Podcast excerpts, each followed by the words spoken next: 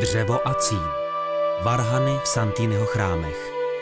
Podcast Českého rozhlasu Vltava s Alenou Maršíkovou Michálkovou a Pavlem Černým. Vítejte u poslechu podcastu Dřevo a cín. Nestává se tak často, že bychom si museli před vstupem na kůr zaklepat.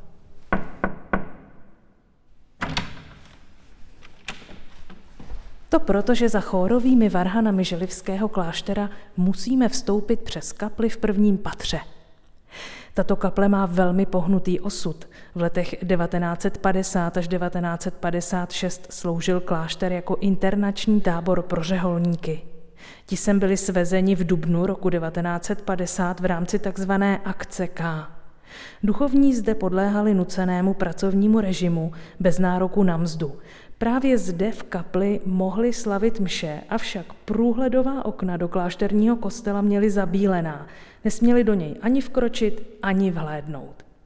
Internováni zde byli například budoucí pražský arcibiskup František Tomášek nebo Antonín Šuránek či spolupracovník kardinála Berana František Štverák.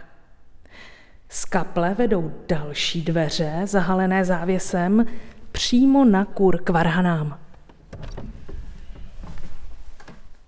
A za varhanami je už připraven Pavel Černý. Takže Pavle, jaké téma jsi zvolil pro improvizaci na chórové varhany Želivského kláštera? Samozřejmě, že mě ovlivnila pohnutá historie tohoto místa.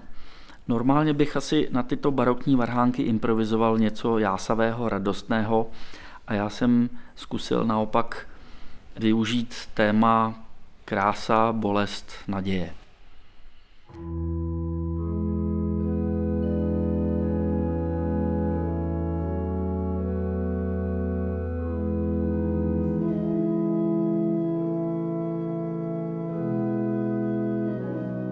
Chorové varhany Želivského kláštera pocházejí z roku 1734 a jsou od králického varhanáře Jana Bohumíra Helbika. Mají dva manuály a třináct rejstříků. Umístěné jsou na balkonku po levé straně kněžiště při pohledu od vchodu kostela. Hrací stůl je umístěn na zadní straně varhan. Varhaník sedí v místnosti vedle kaple a má velmi omezený výhled do liturgického prostoru. Chorové varhany sloužily pro doprovod modlitby liturgie hodin, zejména raních chval a nešpor, a při doprovodu se varhaník orientoval podle předepsaného pořadí jednotlivých antifon a žalmů.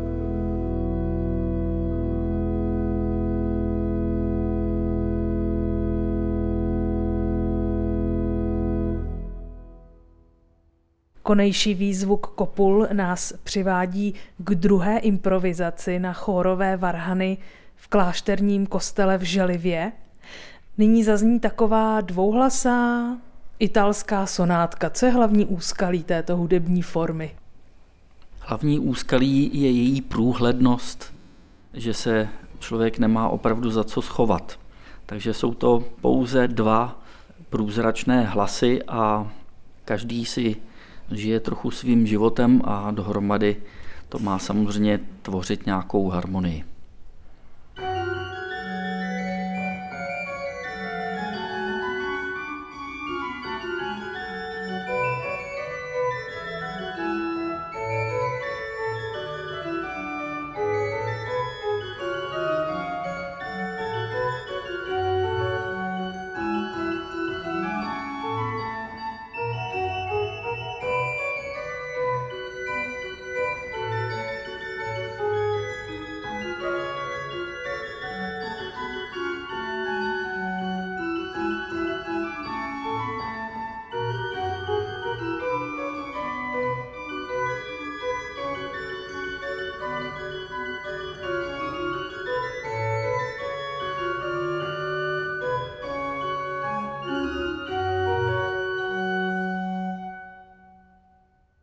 My jsme v úvodu našeho podcastu zmínili, že budeš improvizovat na téma bolest. Jak se vyjadřuje bolest v hudbě? Od pradávna hudebníci rozlišovali souzvuky nebo vzdálenost mezi tóny, které byly libozvučné a nelibozvučné. Dnes platí, že vzdálenost neboli interval zvětšené kvarty je ten nejhorší možný a už v historii se nazýval Diabolus in musica, neboli ďábel v hudbě. A pokud se takový souzvuk objevil, tak skladatel dbal vždy na to, aby ten ošklivý souzvuk byl rozveden do takzvané konzonance neboli libozvuku a v této improvizaci já jsem to neučinil, takže vlastně zaznívá bolestný akord na bolestný akord a jsou to takové opravdu nepěkně znějící zhluky tónů. A jaké další možnosti má skladatel nebo improvizátor, když chce vyjádřit bolest nebo utrpení? Jednak samozřejmě v barvě, to znamená ve volbě rejstříků, ale bolest se dá vyjádřit jak tichá, tak i hlasitá a bolestivá. A ty použité souzvuky nebo akordy, harmonie, tak ty nejvíce vyjadřují tu emoci. よし。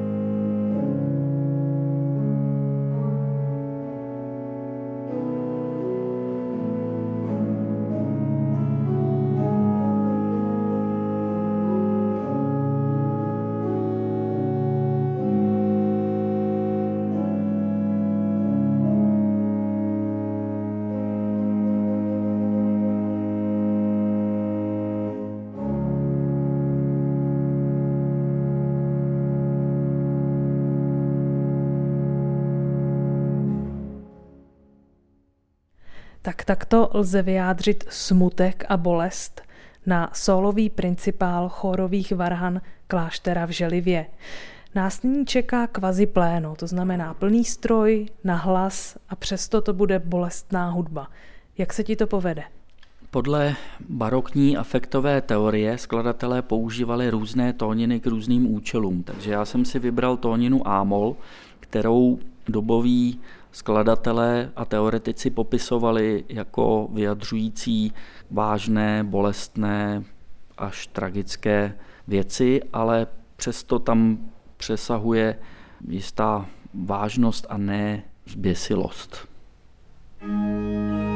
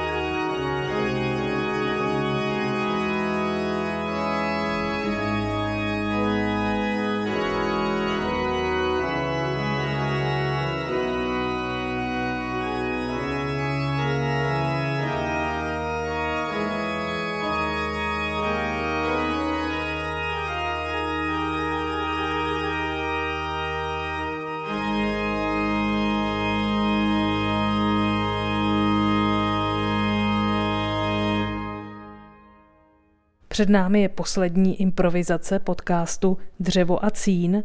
Už jsme zmínili, že se nacházíme vedle kaple, kterou používali řeholníci, kteří zde byli internováni v 50. letech minulého století.